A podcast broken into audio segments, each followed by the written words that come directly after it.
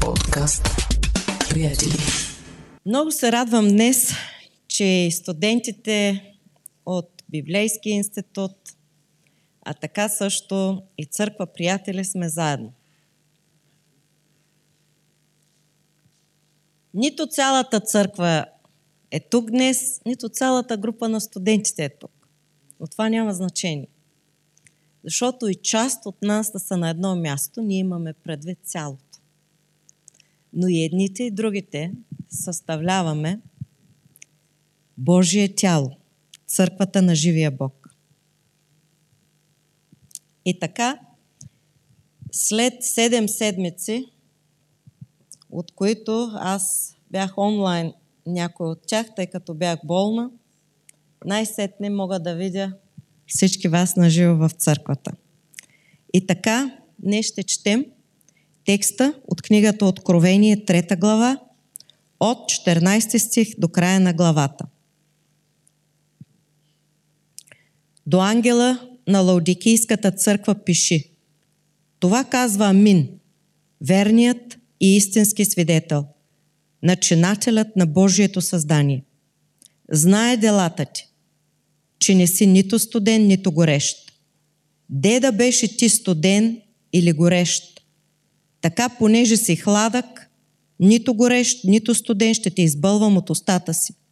Но понеже казваш, богат съм, замогнах се и нямам нужда от нищо, и не знаеш, че ти си окаян, нещастен, беден, сляп и гол, те съветвам да купиш от мене злато пречистено с огън, за да се обогатиш, и бели дрехи, за да се облечеш, че да не се виждат срамотите на твоята голота, и благ мехлем, за да намажеш очите си, за да виждаш. Унези, които любя, аз изобличавам и наказвам. Затова бъди ревностен да се покаеш. Ето стоя на вратата и хлопам. Ако чуя някой гласа ми отвори вратата, ще вляза при него и ще вечерям с него и той с мене. На този, който победи, ще дам да седне с мене на моя престол, както и аз победих и седнах от, с отца си на неговия престол. Който има ухо, нека слуша какво говори духът на църквите.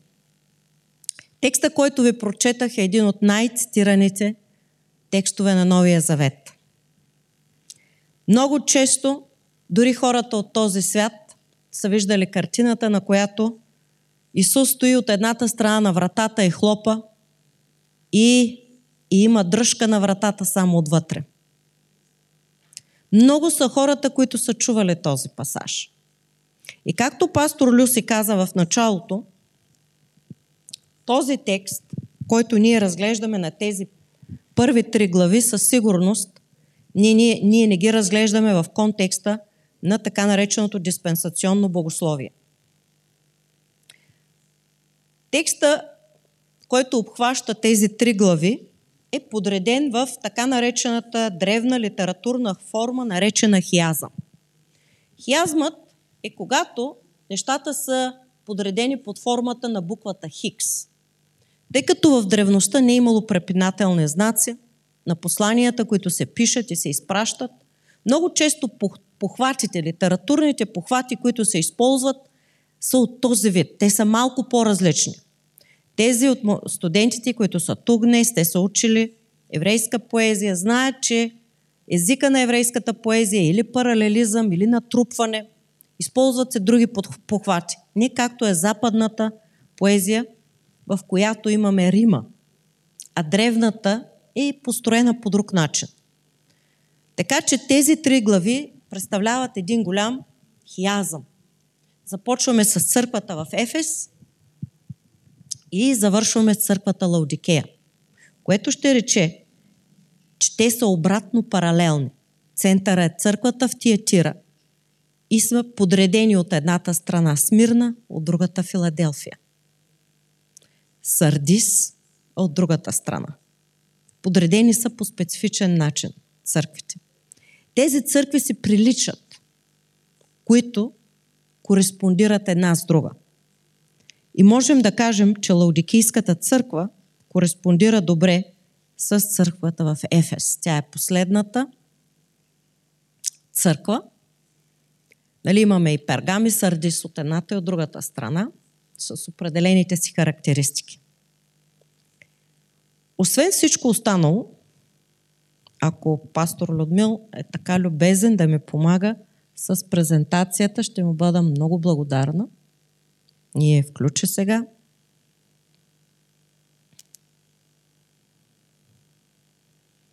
И втория слайд. Защо съм ви го сложила? Предпочитах да бъде в края, но нека да е в началото. Всяка една от тези църкви е започнала с ревност. Нито една от тези седем църкви не е започнала половинчато. Така е и с църквата в Лаудикея. Някой е занесъл благовестието на това място. Снимката, която виждате, са хората, които младите обучаващи с 1930 година и следващите години в училището в Данцик, днешен град Данск, където е преподавал пастор Николай Николов, основателя на Съюза на евангелските 50 църкви в България. Той е бил един от учителите в Централна и Източна Европа, където са подготвили хора, които да разнасят благовестието.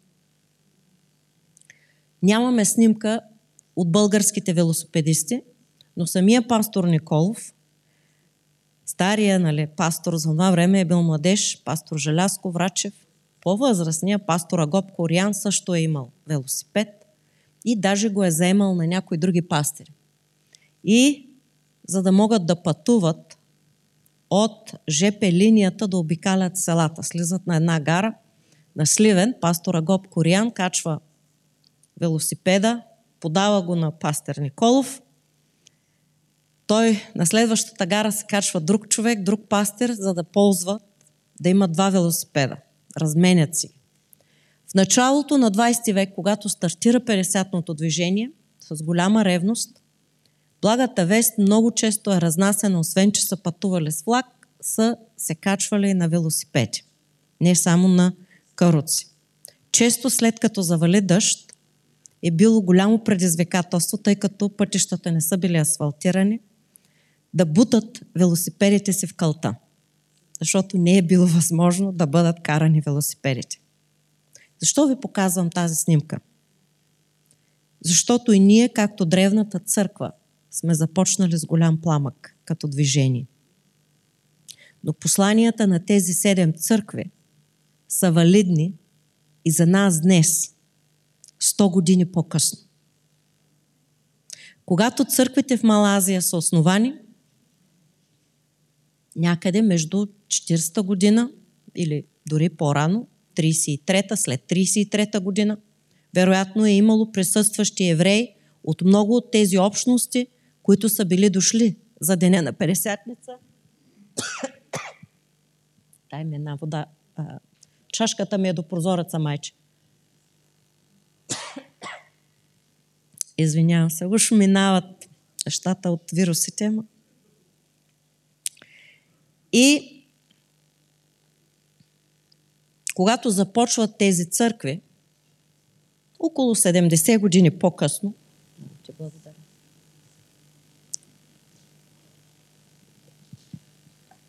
Около 70 години по-късно четем в първите три глави, когато самия Бог адресира църквата.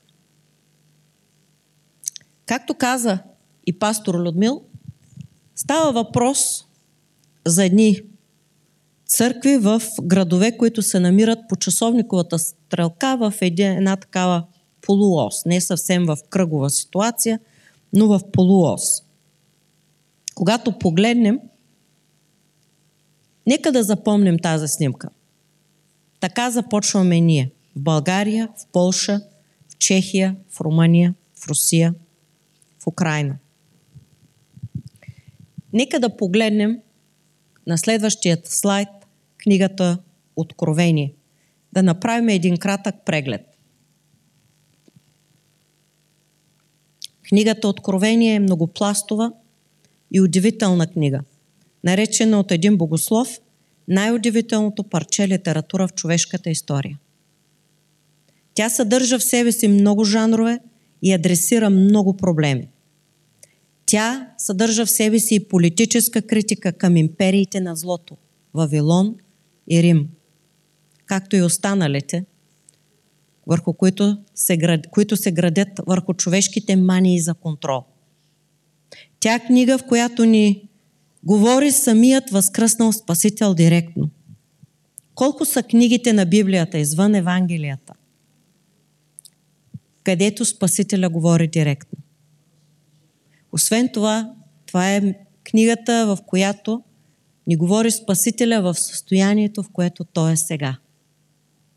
В слава. Той говори до седем от всичките, от стотиците църкви в края на първи век. Избрал е седем града с седем църкви, за които да ни говори. Спасителя и е адресиран до последния, апостол, до последния апостол, апостол Йоанн, който все още е жив в края на първи век. Това е една книга, която говори за миналото и за бъдещето. За църквата и за царството, за империите на злото. Книга, която ни говори за окончателната победа на агнето царя на царете. Книга, която е пълна с символи. Книга, която говори директно. Следващият слайд е за седемте църкви и техният контекст. Както казахме в началото на на този сериал, както каза Веско, говорим за серия от седем църкви в определен географски порядък. Адресираните църкви, в тях живеят и в тези градове живеят вярващи и от юдейски и от неюдейски происход. Много от църквите са смесени църкви. Те не са както църквата в Ерусалим, където е най-вероятно не е имало чужденци пък и дори да е имало, те са били юдеи от друг контекст. Както казахме в началото, седемте църкви от книгата Откровение са свързани и са под влиянието на контекста си. И Господ Исус адресира и двете измерения – делата на църквата и делата на контекста. И процесите в църквата и процесите в контекста, в който се намира църквата. Текстът е ние – от една страна имаме библейски текст, от другата страна сме ние днес, като читатели. Освен библейските контексти, винаги трябва да вземем предвид и действието на Святия Дух като вдъхновител на написването на това Слово. Действието му като съхранител на написаното. И онзи, който ни помага да разбираме написаното. Святия Дух е онзи, съгласно Ян 16.13, казва Исус, а когато дойде онзе, духът на истината ще ви опътва на всяка истина, защото няма да говори от себе си, но каквото чуе това ще говори, ще ви извести за идните неща. Кои сме ние и под чие въздействие сме днес, предвид последните два века, в които сме живяли? Следващият слайд. Книгата Откровение и четящите богослови и небогослови. Тази книга има много интерпретации и много интерпретатори. През 19 век учението за последните дни и събития, така наречената доктрина есхатология, започва да бъде изолирана от богословските дискусии. Поради силната тенденция от времето на немското просвещение. Това е времето, което учиме в литература, времето свързано с писателите Гьоте, Шилер, Лесинг, Хердер – и тези след тях, преди романтизма. Той е по-рано от 19 век, но продължава тази тенденция в богословието и през 19 век. Иначе просвещението почва в 18 век. Бъдещето в този период е отворено и пълно с възможности. Влиянията на Дарвин и на Маркс също имат своето място за пренебрегване на ескатологията последното време. Основният акцент пада върху моралността и етиката.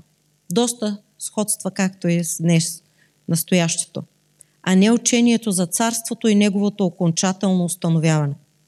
Учението за Божието царство бива изместено от човешки търсения и концепции. И тогава Посланието на книгата Откровение до църквите в тази изолация започва да се интерпретира в така наречения диспенсационен контекст. Човекът Джон Дарби, който е живял в Англия, е бил под въздействието на своето време. И когато е чел този текст, е започнал да интерпретира книгата Откровение, първите три глави, само в контекста на историята на Западната църква в европейския свят, такава каквато е била. Той изолира мисиите в Армения, в Грузия, в Иран, в Китай, в Африка, в Южна Америка. Защото той казва, ранната църква по времето на императора вече, когато започва да забравя, той ги тълкува само в бъдеще време, и казва, Ефеската църква е като имперската църква на император Константин. Но дали Ефеската църква е само валидна за времето на император Константин и дали времето на император Константин, първи велики, от 325 година с Първия Вселенски събор, дали можем да кажем, че има единично преживяване в четвърти век? Със сигурност не. Защото там, където са отишли мисионерите през това време, било на английските острови, дали на север до Кьолн, дали тук, които са пресекли Дунав и са стигнали до територията на даките, всяка, всяко едно от тези места е дало своите мъченици. Така че не е възможно Бог да ни говори от страниците на тази книга само за единични исторически опитности и преживявания. Това е което имам предвид тук. Сигурно ще чуете тези от вас, които търсят в интернет, има и много автори на английски, които продължават да тиражират тая теория. Като теорията е, че сега днес живеем във времето на Лаудикийската църква. Затова смея да попитам тези интерпретатори, а каква църква е църквата в Северна Корея? Каква е църквата в днешен Китай? Каква е църквата в Северна Нигерия? Каква е църквата в Афганистан, от която имаме членове тук в църквата? Църквата от Иран, към която принадлежи нашия брат Сами, и от Афганистан, нашия брат Мухсен. Дали можем да ги наречем, че те живеят в лаудикийски период? Или по-скоро в един период на Смирна и Филаделфия? Така че самия факт с наставането на 20 век и все повече и повече археологически разкопки, които се правят в библейските места, започваме да откриваме всъщност, че Дарби не е бил прав в своята интерпретация. И сега, ако пастор Люси включи следващия слайд, за да видим картата на градовете, съвсем за кратко, която видяхте и миналия път. Всички тези църкви се намират в провинция Асия или Азия, както днес казваме. Последната от тях, Лаудикия, е в областта на град Колоса, до която е писано послание към колосяните. И ни се казва, че това е послание, което е било четено и в Лаудикия. Така че това е нещо, което ни описва характера и дефицитите на този град в това време. Нека да превключим на следващия слайд. Всичките адресати на книгата Откровение, ще повторя отново, са пет от тези църкви в древността са древни мегаполиси. Ефес, Смирна, Пергам, Сардис и Лаудикия. Една от тях е търговско-промишлен град Тиатира и една е град символ Филаделфия. Всяк, всеки един от тези градове има разно, разнородно по религия население. Като погледнем социологически анализ, там живеят най-различни хора. Освен това, върху тези църкви и съответно за това е застъпена и символизма много силно в книгата Откровение са под въздействието от влиянието на остров Самос и Петагорейската школа и религия на числата. Те са считали, че тези, които могат да боравят с числата, могат да изчисляват, всъщност държат контрола. Много странно са мислили древните. Днес, настоящето IT технолозите си мислят, че те държат пакета с контрола. Ако се изстреля Starlink, ако някой има такъв вид сателит в космоса или друг вид сателит в космоса, ако може да бъде един сателит свален от космоса, кой ще покрие по-голяма територия на Земята? Е, в древността, нези, които са били част от тая математическа школа, тя не е била само математическа, е била всъщност школа, която е била носител и на религиозни ценности. Тоест, оня, който разбира формулите, владее над хората, над този видим свят. И оттам числата. А оня, чието число е 666, идва всъщност поради така наречената гематрия. Гематрия е науката за символизма на числата.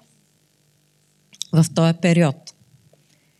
Древна наука за числата. Адресатите, седем църкви, седем е числото на завършеност или пълнота. В този смисъл сочи към всички църкви, през всички времена, но все пак е конкретно вярно послание към всяка една от седемте реални църковни общности. Това е интерпретацията, върху която днес богословите се съгласяват. Сериозните богослови. Всяко едно от тези послания е вярно за всяка една от епохите в църковната история. Ако погледнем набързо снимки на градовете и се спомним как, кои са те, за да стигнем до Лаудикея и да си представяме как контекста влияе там, бързо ще превключваме. Това е древен Ефес с пристанището, което е изчезнало в последствие, защото наносите на реката са го запълнили, той е загубил своята сила и е изчезнал от картата на цивилизацията. Следващият град, Смирна, продължава да съществува древен Измир, продължава да е важен център е в днешна Турция, третия по големина град с население от, с, заедно с а, заобикалящите широк измер, така казано, 5 милиона. Следващия град е Пергам. Удивителни градове в, в архитектурно и цивилизационно отношение, там където е престола на Сатана, виждате по какъв начин е а, терасовиден. Пергамон е терасовиден. Тиатира много интересно, когато търсих, няма реконструкция на този град. Той е толкова незначителен в, а, дори в изследователите, в тяхното мислене, че няма. Затова съм взела един друг град от равнината, който е сходен с град Театира, горе-долу да си представите планините, които са в далечината. Следващият град е Сардис, Великият Сардис. Той е почти подобен на Вавилон – Знаем града, в който бяха заспали на два пъти стражите и го превзеха, е бил превзет. Следващият град е Филаделфия, за който също няма реконструкция, защото той е символ и няма нещо, което да не трябва. И следващия слайд вече ни насочва към Лаудикея. В Лаудикея когато го посетихме с доктора Танасов, с покойната сега, тя е вече в Слава Спаска Панчева и Йордан Йорданидис, нашия мисионер в Турция, отидохме да го посетим, да се молим на това място.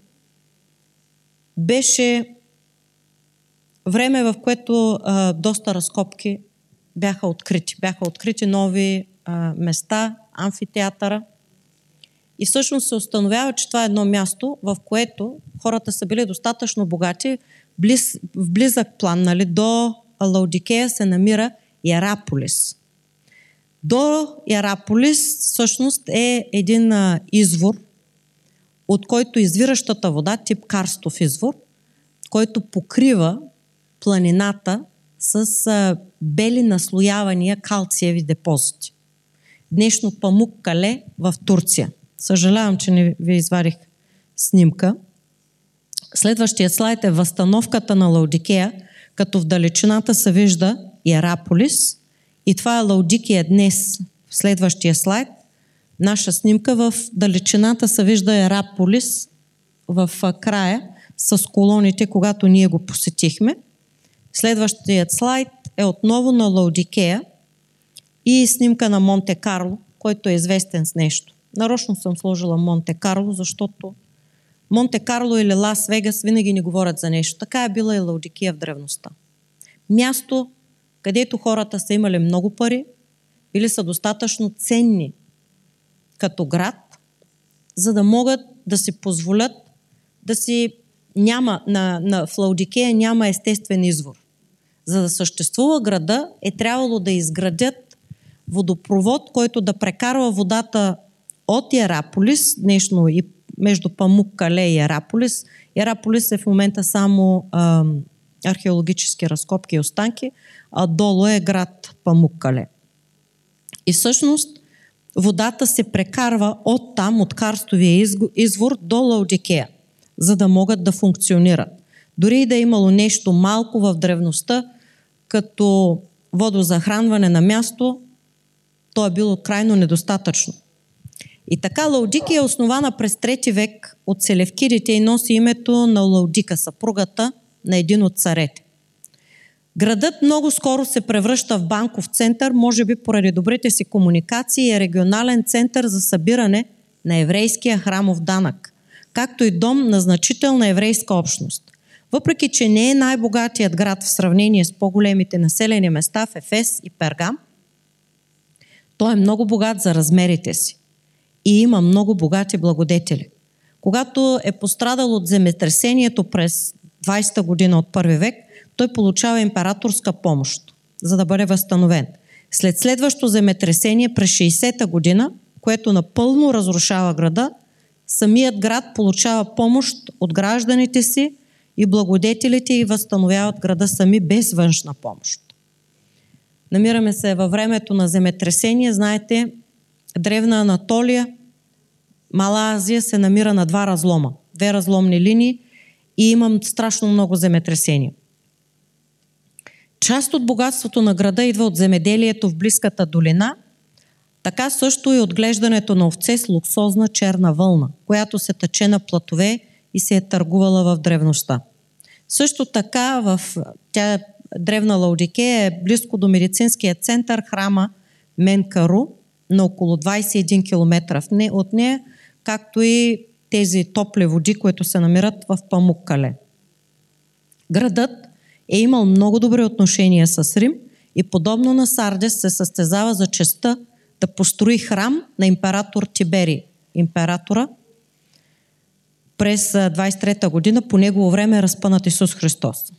Но и двата града губят и Сардис и Лаудикея губят състезанието и Смирна е първата, която построява е, храма на императора. Изглежда, че към края на 50-те и началото на 60-те години в Лаудикия е имало християнска общност и апостол Павел я споменава като едно от местата заедно с Колоса, които не е посетил лично. Вероятно там, както и в Колоса и в Ерапол или Ераполис, са били създадени общности от Епафрас. Говори ни се за усърдната работа. Това е езикът, който апостол Павел ползва за апостолското служение за създаване на църкви. Писмото от Лаудикия, Колосяни 4.16, най-вероятно е това, което наричаме Ефесяни, изпратено като циркулярно писмо до различните християнски общности в района. Както и в посланието до Сардис, изявлението на Исус, че познава делата им, е последвано веднага и внезапно от упрек, че те не са нито студени, нито горещи. Макар, че за разлика от Сардис, по-късно нямаме положително потвърждение. Това е единствената църква, в която Спасителя не е намерил нищо положително. Нали, много трагично е това. И в този контекст, както прочетохме текста, имаме противопоставяне между горещо и студено. А оттам и значението на думата хладен продължава да бъде погрешно разбирано в популярните прочети поради естествения смисъл на метафорите, поне в англоязичния или пък в българския контекст. по отношение на вярата. Това означава безразличие, неотзивчивост, дори неверие. Горещ предполага страст, ангажираност и живот. Не на последно място, поради образа на духа като огнени пламъци. Следователно, в този наш контекст, хладен означава половинчат и посредствен. Но всъщност библейския контекст не е нито едното, нито другото. Ще съкратя малко. Тук става въпрос за това в контекста на Лаудикея, когато са открити депозитите, калциевите депозити и са направили експеримент с водата, да се прекара вода от памук кале до Лаудикея, се установява, че след като престои водата и вече не е топлата вода, която идва по тръбите, нито е естествено охладена по някакъв начин в а, по-студеното време, по-студения климат, тя е хладка. Когато тази вода стане хладка, в нея има парцали калци. И всъщност не е възможно да я пиеш. Ако опита човек да пие такава вода, му идва, всъщност тя е вид средство, което да предизвика повръщане. Разбирате? Това е и думичката, която се използва в думата, което наричаме днес еметично средство и съответно против повръщане антиеметично.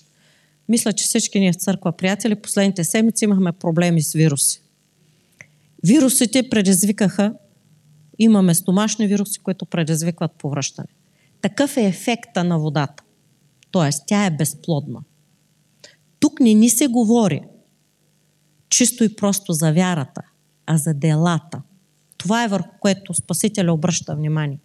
И това, че църквата в Лаудикея е станала хладка – и нейните дела са такива, че иска да бъде, да бъде отхвърлен, да бъдат, да бъдат повърнати, да бъдат махнати. Това се нарича метонимия в литературата, или заместването на едно с друго понятие.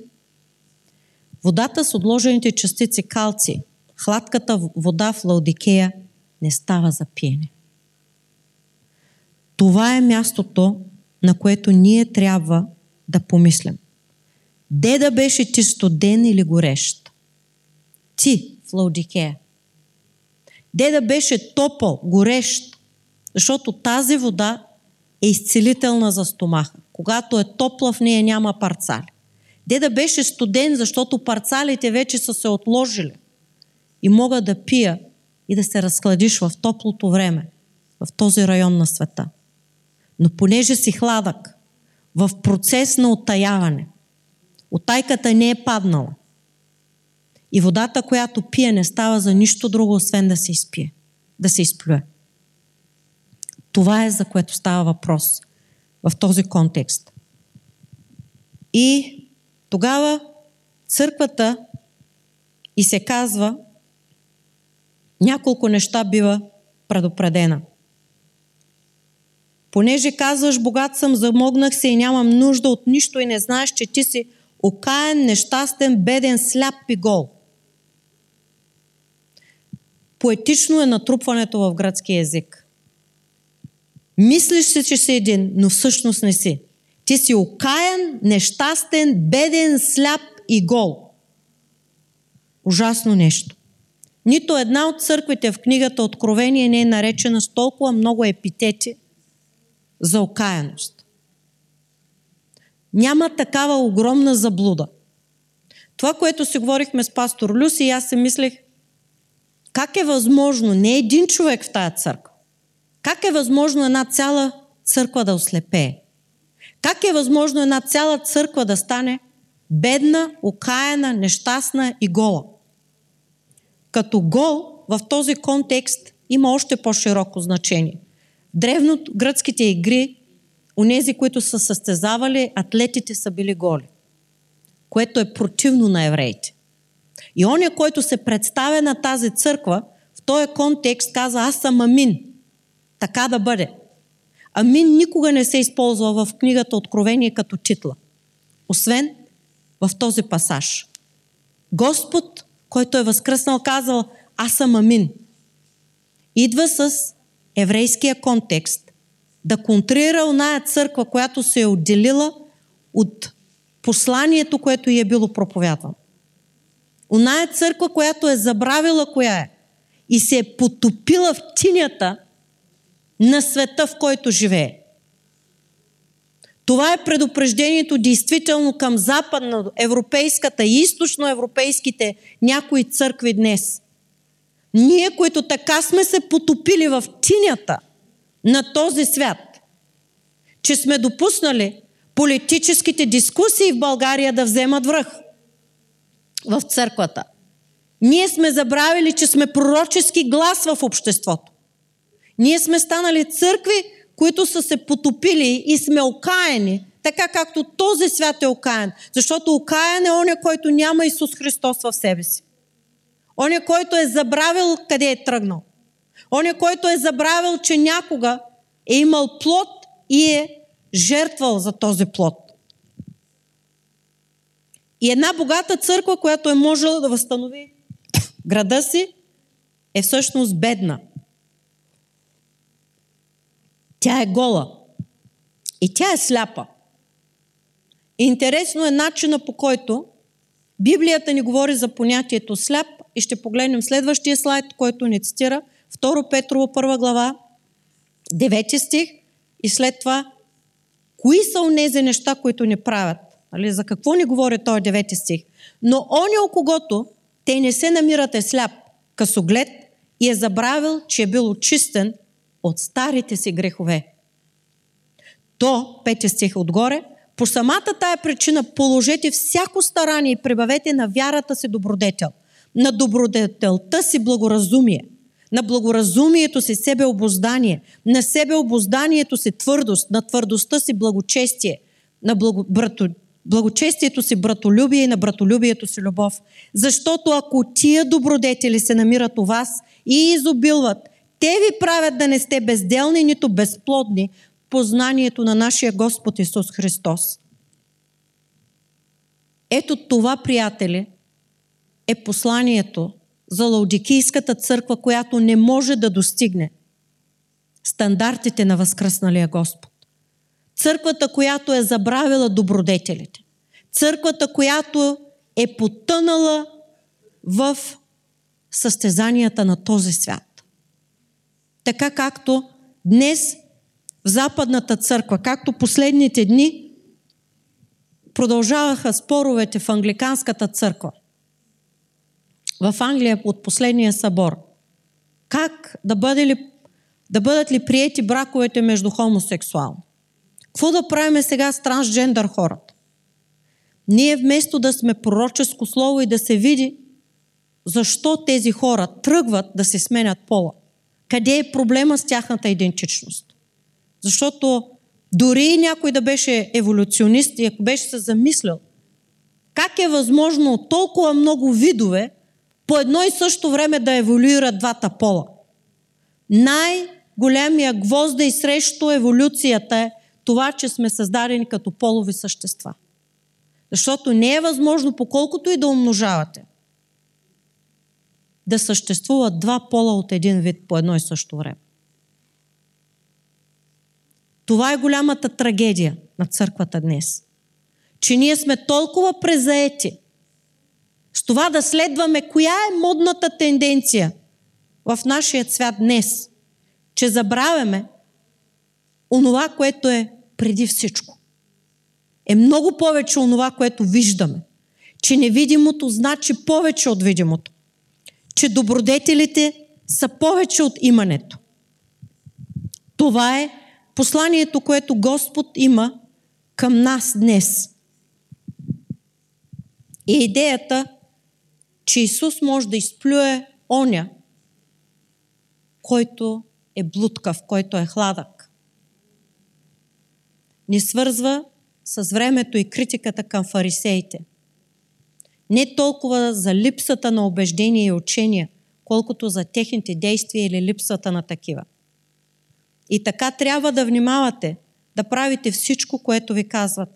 Но не правете това, което те правят, защото те не практикуват това, което проповядват. Матея 23.3 По същият начин Исус има строги думи за онези, които дават, правят се на ученици, но не са. Не всеки, който ми казва Господи, Господи, ще влезе в Божието царство, а само онези, които вършат волята на Моя Отец, който е на небесата. Къде е днес 50-ното движение в България? Ние, които казваме, че имаме Святия Дух, дали сме готови да се молим и да стоим на колене за дарбите на Святия Дух? Или сме безплодни? Как да адресираме хората днес, приятели? Ако ние нямаме слово на знание и слово на мъдрост за тези хора, дали, ти, дали те биха ни питали или слушали? Само заради моралното учение, което можем да споделим с тях. Дали моралното учение днес е достатъчно, за да достигнем хората на този свят? Или е необходима свръхестествената сила на нашия Бог, която ние да бъдем трансформирани като ученици, които можем да проповядваме горещо послание. Послание, което да опари душите и сърцата на света, в който живеем. Децата ни в църквата да видят нас, да видят дарбите, да видят пламъка, да видят действието на Святия Дух в нас. Дано да бяхме горещи. Защото това е, което обяснява, когато Исус казва, махнете се от мен, не ви познавам. Никога не съм ви познавал. Он е страшен текст от Евангелията. Но Господи, не е ли в Твоето име вършихме велики дела? Какви велики дела не е ясно. Унези, които са правили достатъчно реклама на себе си, но не са отдали слава на живия Господ. Не случайно именно в Азбари беше съживлението. Един методистски университет. То не стана, не започна от другите места – ние, за съжаление, 50-ните и харизматиците днес сме станали хора с много претенции. За това колко сме духовни. Големи ексклюзивисти. Но къде е силата ни, приятели? Къде е нашата сила? Да, молим се, но за какво се молим? Молим се за болести, молим се за пари, молим се за нужди на определени хора. А молим ли се за душите на хората, които погиват около нас? Молим ли се за себе си да сме пламени? Това е въпроса днес. И ето с какво завършва Исус. Онези, които любя, аз изобличавам и наказвам. Тези хора, при които нямаше нещо, което да е положително, за да бъдат поощрени, все пак бяха обичани от Исус. И това е добрата новина днес. Бог ни обича. Колкото и да сме хладни, Бог ни обича. И той казва, аз изобличавам и наказвам за това бъди ревностен да се покаеш. Ето стоя на вратата и хлопам. Ако чуя някой гласа ми отвори, ще вляза при него и ще вечерям с него и той с мене. На този, който победи, ще дам да седне с мене на моя престол. Обещанието, което бе дарено на апостолите, се повтаря тук за всеки, който победи.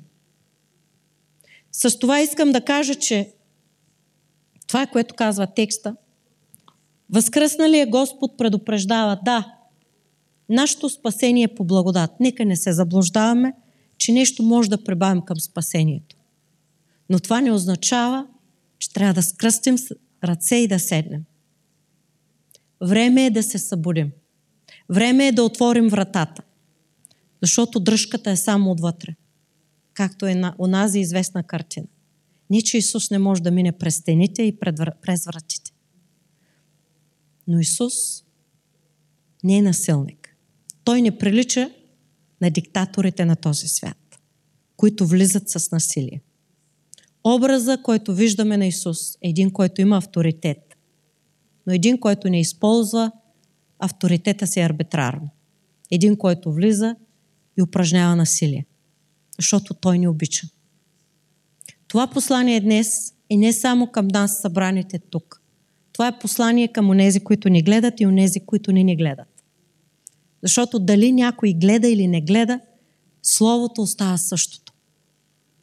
То е послание, което ние вземаме и отиваме на местата, където се намираме и където живеем. И големият въпрос днес е до нас хората в София, до нас хората в Хисаре, до нас хората, които се намираме в Поморие, до тези, които се намират в Плевен, в Русе. Кои са особеностите ни? В началото на българското 50-но движение, когато стига групата на 50-ните мисионери в Черпан и преди това баптистите, които са проповядвали, черпанли са известни с а, лютия се нрав и са ги захвърляли с камъни. Това е едно от местата, където са стреляли срещу баптистския пастор. Това е мястото, където са дошли и са проповядвали на пазарния площад. 50-ните мисионери. И са били гонени. Характера на града оказва влияние върху характера на църквата. Как София ни е оказала влияние? С апатията, с превъзходството на други места в България, изтеглянето на ресурси от цялата страна, цялото това зло, което е в София, то ни оказва влияние. Време е да се събудим и да осъзнаем, че ние сме част от социалните процеси на живота. И ако не се противопоставим на тенденциите на този свят и не допуснем невидимото царство да действа в нас, тези тенденции ни оказват влияние. Днес е деня да се покаем и да застанем за града, в който живеем. Не казвам, че всеки един от нас е хладък, но казвам, че тая хладкост, която е, е в София, града с най-голямо население и с най-малко вярващи на глава от населението. Да, на 2 милиона вярващите в София са сигурно не повече от 2500. А църквите, които са в по-малки градове, но са по 100 човека в град от 20 хиляди, си представяте, че разликата е драстична. Дали днес ние благовестваме кои сме ние? Христос ли носим днес? Или носим едно устаряло морално послание? Или предлагаме, елате, ние ще се молим за вас, за да бъдете само изцелени?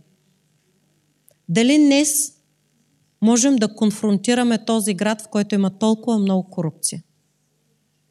Дали днес можем да се молим за политиците, които също са затънали в слепотата си? Сега, когато предстоят отново избори, не, не съм проверила, не, просто не съм се сетила, не ми е било за цел да видя в нашата история българска дали е имало време, в което да нямаме нормално работещ парламент две години. И някак си всички ние изтиваме. Толкова сме заети, че забравяме, че трябва да се молим за промяна на духовния фон на нашата страна. Отвъд партиите, отвъд медиите, ние сме уния, които трябва да чуем Словото на живия Бог. Бог да умие църквите от това, в което сме се потопили. Защото и вие и аз добре знаем с какво се борим. Защото не само вие, но и аз се боря с това, с което вие се борите. Аз не съм по-добра от вас. Знанието за нещо не ни дава автоматично победата. Но сърце съкрушено. Време е да видим делата на Бог в нашия живот. Вчера с студентите, които са днеска тук, се молихме и викахме пред Бога за България и за съживление. Предизвиквам ви да започнем молитва за съживление. Да извикаме към Бога от дълбочината на сърцето си. Да ни боли за съживлението. Да ни боли за дарбите. Да спрем да гледаме на злоупотребите с дарбите. И действително да извикаме пред Бога. Тук сме представени хора от най-различни етноси.